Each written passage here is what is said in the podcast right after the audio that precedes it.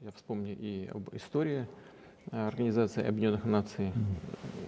А, и уже сейчас могу сказать о том, что решение о создании ООН было принято как раз в нашей стране на Ялтинской конференции.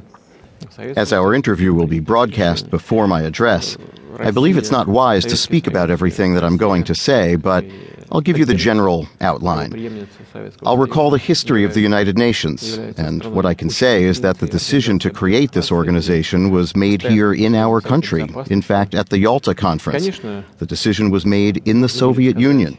Russia, the Soviet Union, and Russia, as the legal successor of the USSR, is one of the founding nations of the United Nations and a permanent Security Council member. Sure, I'll have to say a few words about how the current situation and about how international relations are shaping up today. The United Nations remains the only universal international organization which is charged with maintaining international peace and security. And in that sense, there's absolutely no alternative to it. Clearly, it has to adapt to a changing world, and we've all been constantly debating how it should change, at what pace, and what should be changed exactly.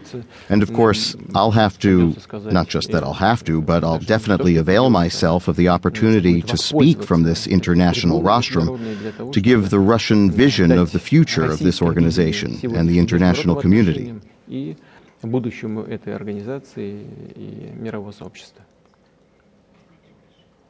Mm. There is much anticipation that you will speak about the threat of ISIS and that your presence in Syria is related to that. What is the purpose of the presence in Syria? And how does that relate to the challenge of ISIS? Я думаю, просто не сомневаюсь, что о проблеме борьбы I believe, I'm pretty certain that virtually everyone speaking from the United Nations platform is going to talk about the fight, about the need to fight terrorism. And I can't avoid this issue either.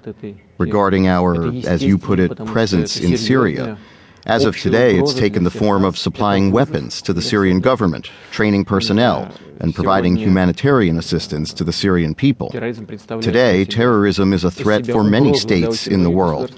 A large number of people suffer from their criminal activities. Hundreds and thousands, millions of people suffer from terrorism. And we're all tasked with joining efforts in order to overcome this common evil.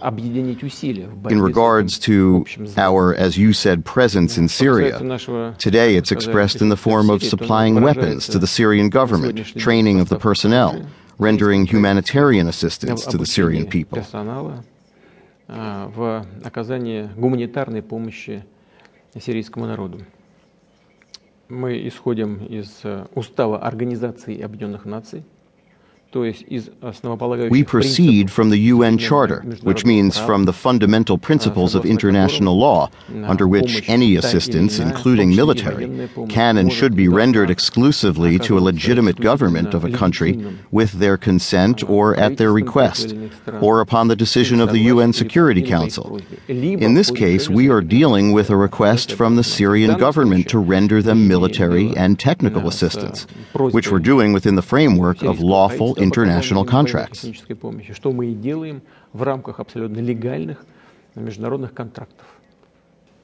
Secretary of State John Kerry said the United States welcomes your assistance in the battle against ISIS.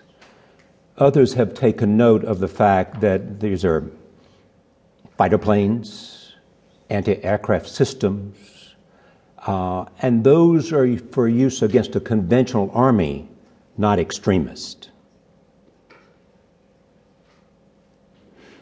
Там есть только одна обычная легитимная армия. Это армия президента Сирии There is only one legitimate conventional army, and that is the army of the president of Syria, Bashar al Assad. And he's facing, according to the interpretation of some of our international partners, the opposition. But in fact, really, in real life, the army of Bashar al Assad is dealing with terrorist organizations. but in fact, really, in real life, the army of Bashar al Assad is dealing with terrorist organizations. Surely you know better than I about the hearings which have just taken place in the Senate, if I'm not mistaken, where the military.